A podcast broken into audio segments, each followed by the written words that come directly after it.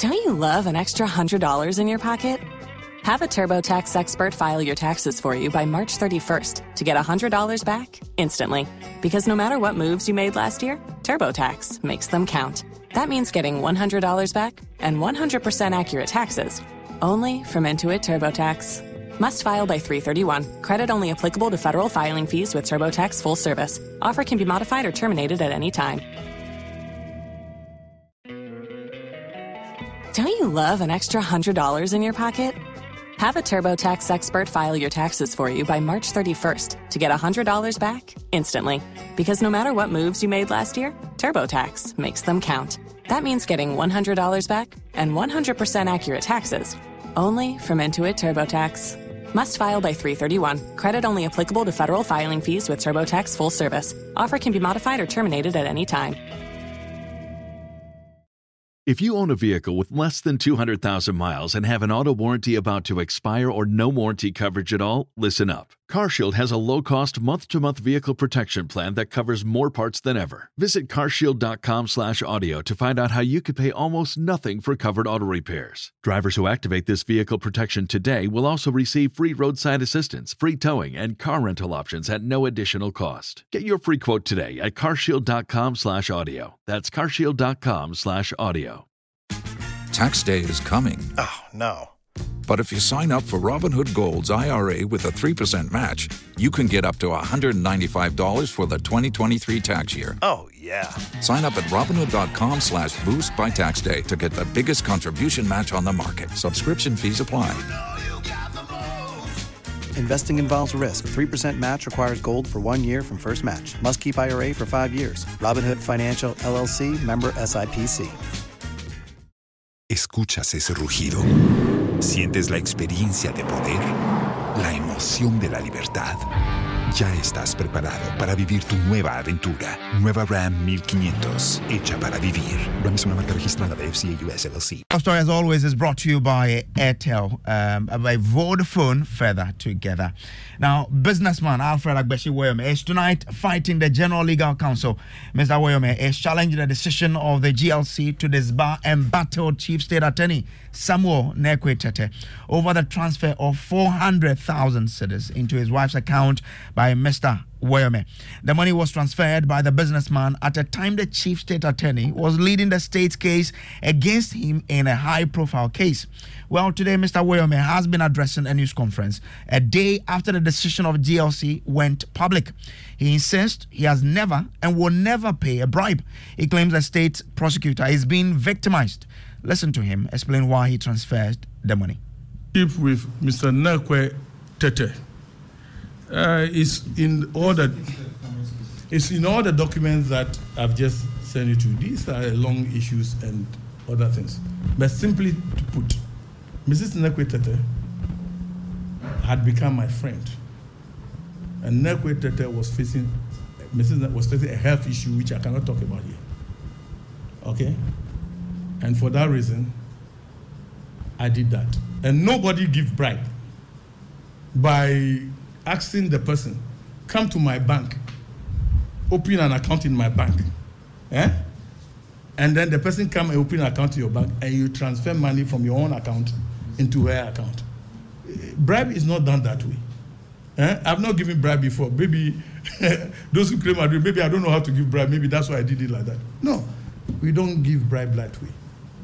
So it was an account opened, which is traditionally what I do.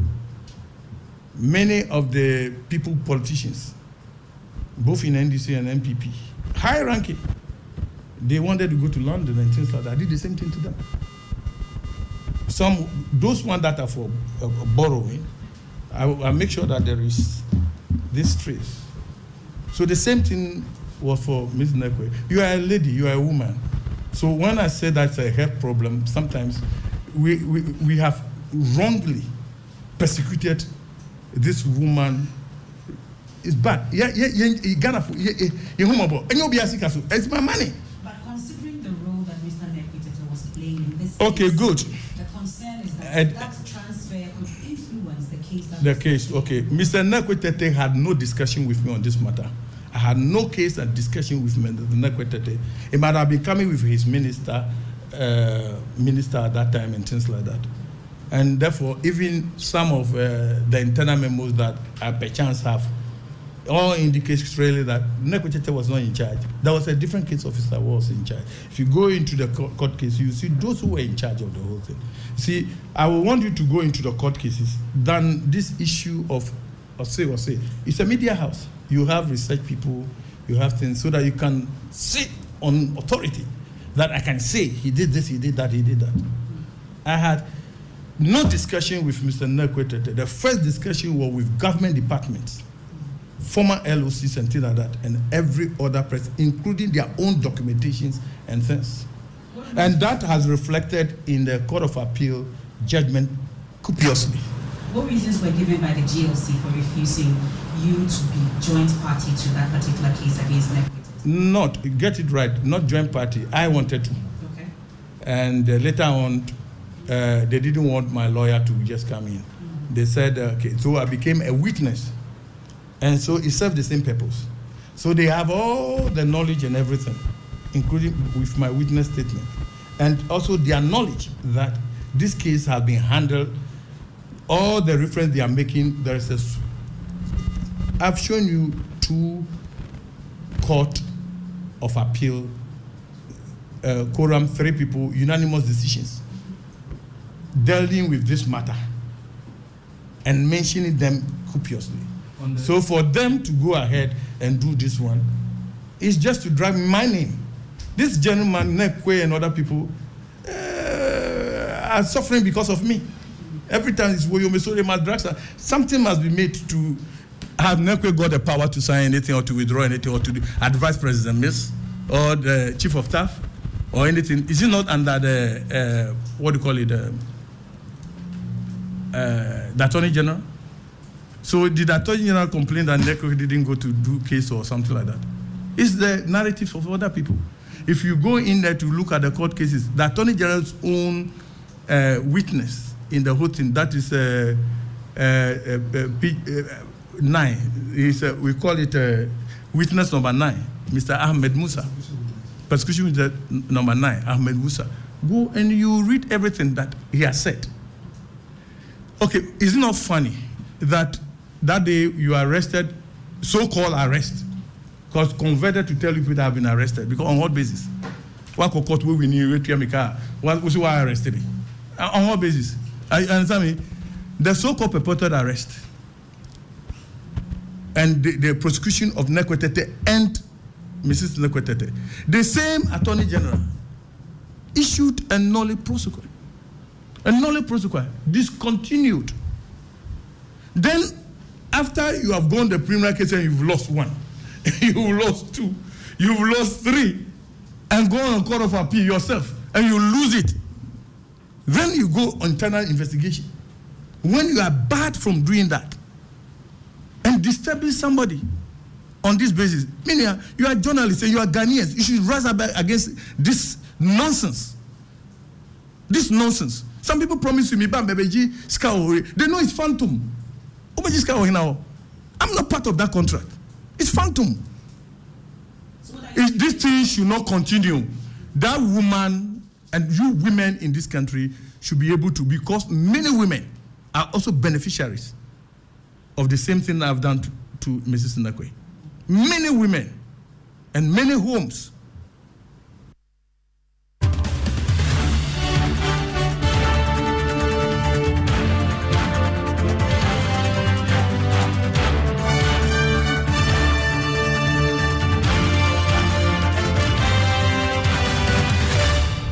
Let's get interactive on this matter by bringing in private legal practitioner Martin Kpebu on this. Grateful to you, sir, for joining us here. Now, the Alfred Woyome is speaking after this decision by the Ghana Legal Council to disbar Mr. Nerquaye-Tetteh. He says what he did was for humanitarian purposes, not to bribe Nerquaye-Tetteh. Your thoughts? Yeah, so, could you look? It's not possible. It's not legally allowed for Mr. Woyome to do what he did at the time. It's indefensible. That's how come, and so putting it plainly, it's against the ethics of the profession. That's how come the General Legal Council found Mr. Nerquaye-Tetteh liable. He needn't have done so. Look, let's put it this way. If it was so genuine, it needn't have come from Mr. Woyome himself. He could have asked a friend to do that. Not when Mr. Nerquaye-Tetteh had something to do with the case. There's no way he can justify it. And you see, let's look at it this way, Kojo. It's sometimes silence is golden. You don't need to speak. I'm even wondering why Woyome is speaking, because the more he speaks, then the more he reminds us about how he is embarrassed as a nation with what he did. Yeah, because as he is even talking now, if he has money to give on humanitarian grounds, the first question he should be asking is that, has he finished paying back the judgment debt? You see, so when he speaks, then he reminds us, he's taking us for fools. Has Woyome paid the judgment debt? That money that he was paid to, the Supreme Court held in the civil case on review that he should refund that money. Has he finished paying? Because the last time I knew, some of his company assets, those were attached and all that. But I know that he hasn't finished paying. So he should learn how to keep quiet. Oh, but he did this when the case was still being heard. The determination had not come yet. He says Nerquaye-Tetteh was only accompanying the AG to court, and therefore, he didn't have that much influence on the case. So helping his wife never meant that he wanted to interfere in the case. Hey, no, it may well be, but you see, when it comes to conflict of interest, when it comes to matters like this, it's not always the real one, but it's also apparent. It may be the optics. He says now, he's saying Nerquaye-Tetteh used to follow AG, Chief State Attorney. He's saying he was just babysitting AG. Hey, Chief State Attorney, that's the highest, from Chief State Attorney, you go to Solicitor General or DPP. So it's a very senior position. So it's untenable to say that Nerquaye-Tetteh was just babysitting AG. No, he shouldn't. That's why I said that Mr. Woyome needn't have spoken, especially when he still hasn't finished paying the judgment debt. Elsewhere, he would have been in jail, even in civil matters. You think in China, he would have been working free and having the effrontery to say all these things that he's saying. No wonder our country is backward like this, that we can't develop, because people like that have access to state money they've spent, and now they can come on radio and say anything that they like. Come on. What's Woyome doing with this? He should just stay out of this matter. He's had his chance. He blew it. Our state money is still with him. So if he wants to contribute to such debates, he must make sure that he's finished paying even the last peswa. Then he can give his personal lectures and opinions. But what he's doing now is disturbing.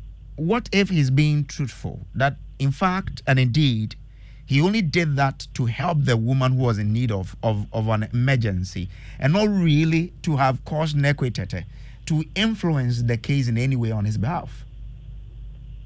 So let me repeat. It's good. Sometimes the repetitions help. So, Kojo, I mentioned that, yes, it may well be true that in truth, that is it, right? But the optics, we are talking about the optics. You don't do that. Because for this, it's brought the high standing of the legal profession into disrepute. The dignity of the profession is been brought down. That is what the General Legal Council is saying. As soon as anybody hears it, that the lawyer for the government has received money from the accused or defendant, they say the first is that, then the case is compromised. Then they are compromising him. You see, so that's that first thing. So either real or apparent. And I made the analogy to you that it's also in the Constitution, Article 284. So you see that when we talk about conflict of interest, which is very close also to what he did. And another way, he could have been held for violation of the conflict of interest rules. And in that case, you see that they will tell you that real or apparent, so or likely. So listen to this, Article 284, just briefly. It says, a public officer shall not put himself in a position where his personal interest conflicts, that's the actual, or is likely to conflict with the performance of the functions of his office. So you see that likely, so that's the optics part. As soon as anybody hears it, they say, oh, no. Then he has been compromised. He's going to throw the case. He's going to suppress evidence. He's going to do everything within his power to help Woyome. So that one, we may never know. That's how come Woyome shouldn't have done that in the first place. Mm. So you're saying that, I mean, one of his arguments is that, okay, so that was my own money. Why is everyone talking about it? But you are saying that because Mr. Nerquaye-Tetteh had something to do with the case, even though it was his money, it still shouldn't have gotten into the account of someone related to him. Absolutely. That is it. Because we can never tell, because the rule is in two parts, even they're bringing the bar into disrepute, what he was charged with, Regulation 22 of the old rules, LI 619. That's the one that he was charged with, bringing down the dignity of the bar and the high standing of the bar. Yes, as soon as anybody sees or hears about the facts, they say, oh, no. Why has this lawyer done this? Then it means that the bar is affected. Everybody. You see, so it cannot be justified. The humanitarian bit is not enough excuse to embarrass the whole bar. That's not enough. Assuming, why did he have to do it himself? So is he saying that as Mr. Woyome, he doesn't know any friend that he could have spoken to for that friend to help? Okay. Now, so you're saying that now that he's even started speaking, we should go and ask if he has been able to finish paying the judgment debt. Absolutely. Whose work is it to now come and tell us whether or not he's paid? And I mean, who should make that move to find out how much of that money has he paid? Good. So, Kojo, what I understand you to be doing is you're talking about hard law. But let's also remember that there's no society where you can have every conceivable law to cover every situation. In this case, there is law. But I'm just saying that there are some of the things, there is what we call honor. In our society, that is what is lacking. Personal ethics, honor. Elsewhere, okay, there are... Don't you love an extra $100 in your pocket? Have a TurboTax expert file your taxes for you by March 31st to get $100 back instantly. Because no matter what moves you made last year, TurboTax makes them count. That means getting $100 back and 100% accurate taxes, only from Intuit TurboTax. Must file by 3/31. Credit only applicable to federal filing fees with TurboTax full service. Offer can be modified or terminated at any time. Tax day is coming. Oh, no. But if you sign up for Robinhood Gold's IRA with a 3% match, you can get up to $195 for the 2023 tax year. Oh, yeah. Sign up at Robinhood.com/boost by tax day to get the biggest contribution match on the market. Subscription fees apply. You know you investing involves risk. 3% match requires gold for 1 year from first match. Must keep IRA for 5 years. Robinhood Financial, LLC, member SIPC. Los mejores viajes nacen en la carretera, pero este comenzará en tu mente. ¿Escuchas ese rugido? ¿Sientes la experiencia de poder? ¿La emoción de la libertad? Ya estás preparado para vivir tu nueva aventura. Nueva Ram 1500. Hecha para vivir. Ram es una marca registrada de FCA US LLC. No.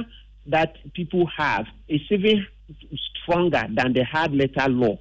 So to say that, well, the Attorney General has not chased me, that's why I've not paid the balance, will sound ill in Mr. Williams' mouth. Doesn't he know that he owes? So there is also personal honor. Article 41 says that citizens should do what? Everything to protect state resources.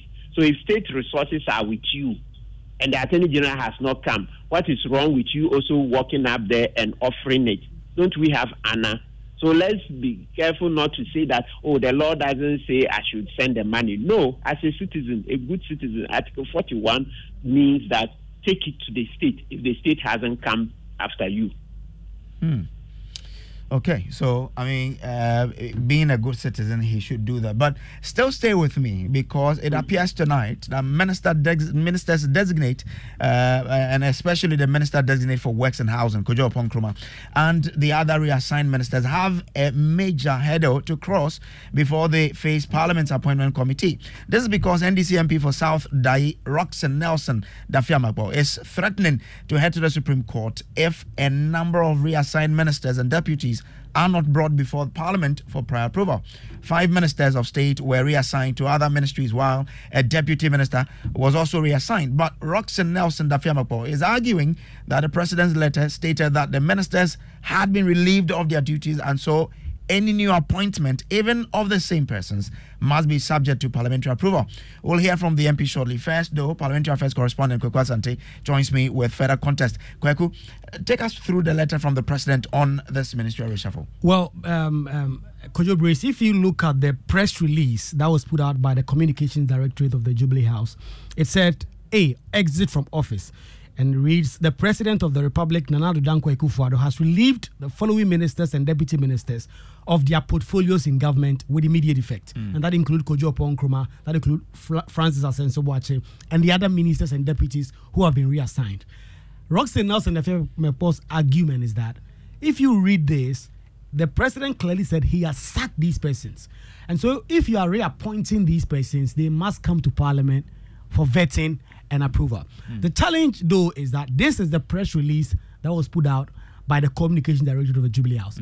The letter that was written under the hand of the President to the Speaker did not couch it in these terms. It just simply stated that these are the persons I've now appointed. Those are the persons who have to come for vetting.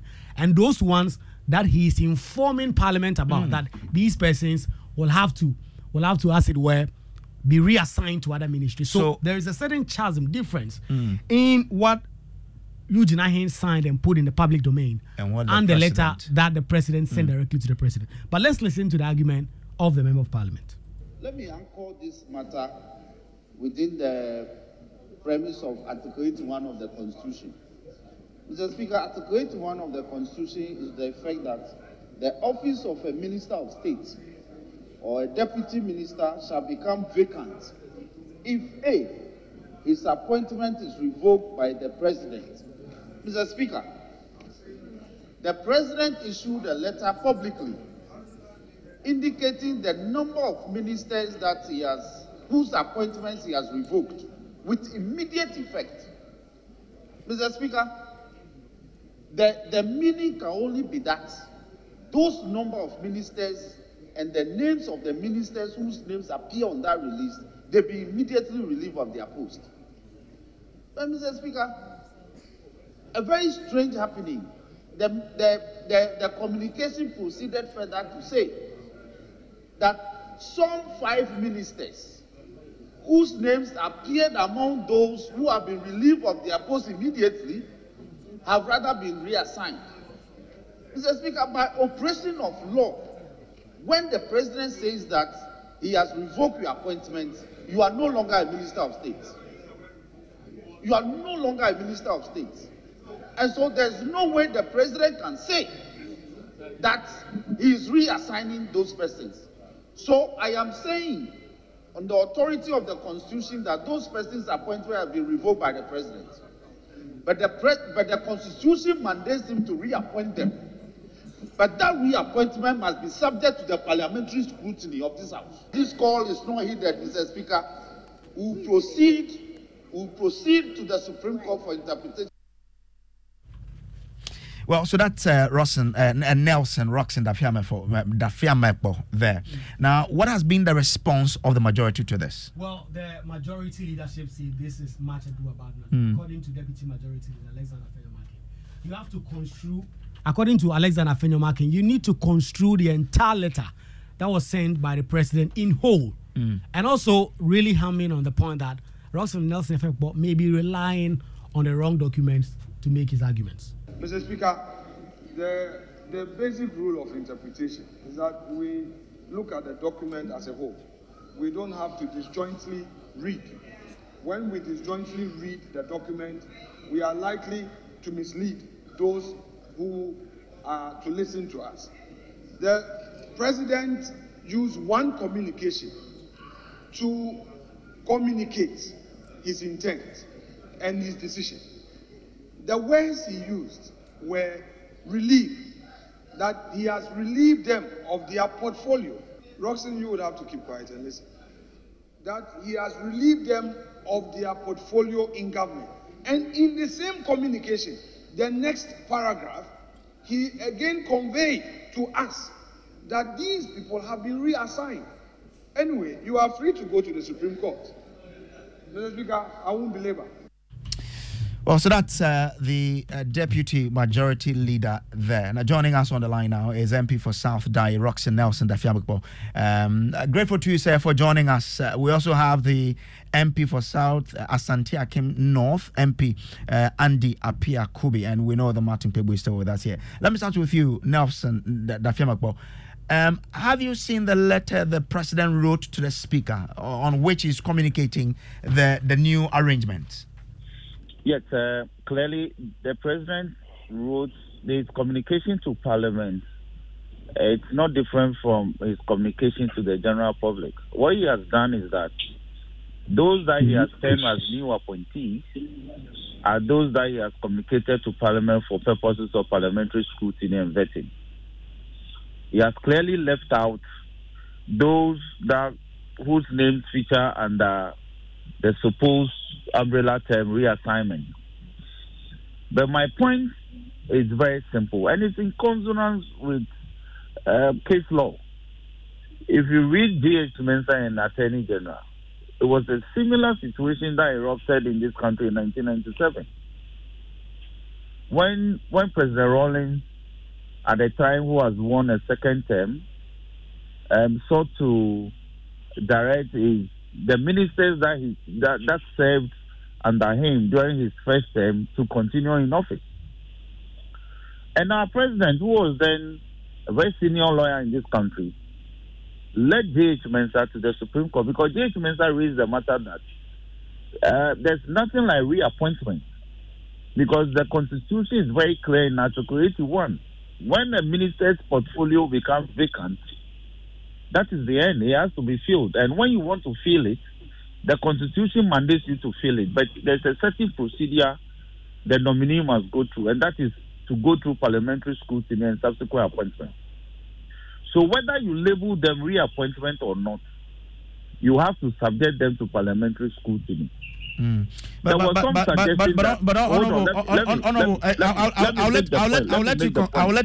you make the point. But the official letter that the President wrote to the Speaker does not make any point about someone being sacked.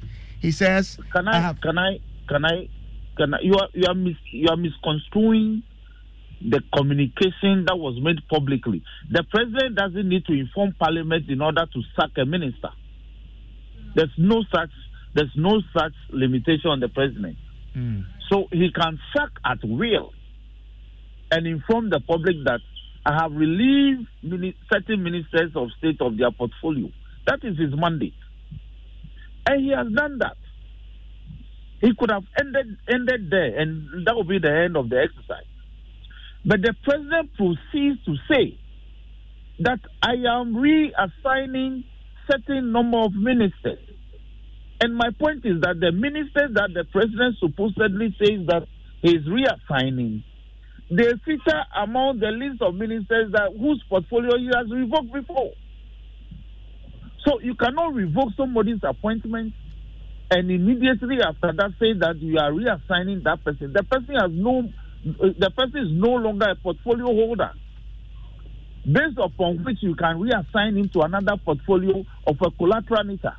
But Honorable, I get you, but the letter I'm holding from the President, it says, following the reorganization of the government, I am writing to seek parliamentary approval for the following appointment into the executive in accordance with Articles 78, 79, and 256 of the Constitution, and he names them.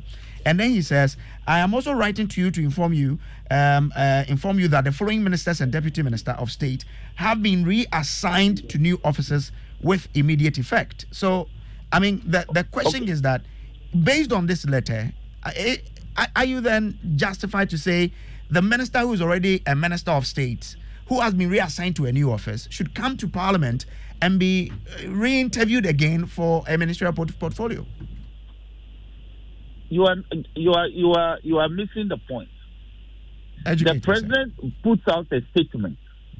Are you disregarding that statement? Are you referring to? Because the statement signed. Hold on. I am referring to the 14th of February statement. Is that the one signed by the Director of Communications at the presidency? Exactly. But I mean, Honorable, you know that there's a letter the president has written to your house, giving you that respect. So why aren't you basing on that? Hold on. The letter the president writes to the speaker is of a certain effect. The letter he writes to the general public is also of a certain effect. The president has first of all informed the Ghanaian populace that he has sacked a certain number of ministers. Is that letter to be taken serious or not? Is that letter supposed to have effect or not? Okay, hold for me. Let me bring in Andy Apia Kubi. Andy, you are also knowledgeable in law, just like your colleague. Tell me, did the president err in reassigning these ministers without them necessarily, having to come to before the appointment committee?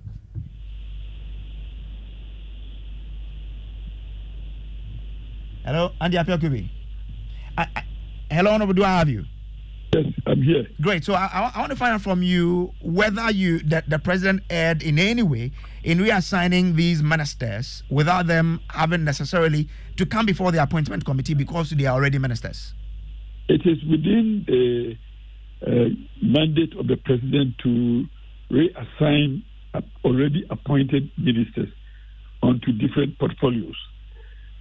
And in any case, if the president wishes to disengage any appointee, he has the prerogative to so do. But the complaint is about the mode of the appointment and disappointment. And I'm sure the complaint is about the disappointment and subsequent reassignment. And for me, I'm sure it was not clear as to what the president's intention was as per the reading of this letter. Well, Honorable, can I read the letter to you? Maybe it could help you. Now, this letter says, I trust this finds you well and in good spirit. Following the reorganization of government, I am writing to seek parliamentary approval for the following appointment into the executive. And he names those ministers, which includes Honorable... Kojo Ponkrumah, whose name or whose position has been contested here, that he has to come for appointment. He again says, I'm writing to inform you of the following ministers and deputy minister of state who have been reassigned to new offices without immediate effect. The argument is those who are ministers already, should they come before the appointment committee to be vetted again, or they could just assume their new office without having to come before the appointment committee? If the letter is in reference, is only seeking to inform the speaker that he is reassigning already appointed ministers. There is no need for them to come for vetting, if that is the tone of the letter.